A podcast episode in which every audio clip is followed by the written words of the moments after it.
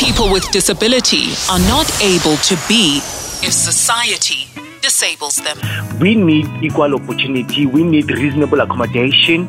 We need inclusiveness in the work environment. South Africa cannot have a strong democracy. South Africa cannot have freedom if they still leave one, there are women behind.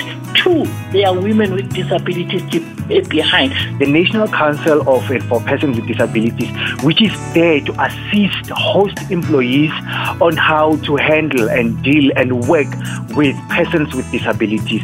We've got a lot of projects that can assist corporates and companies. People with disability are not able to be if society disables them.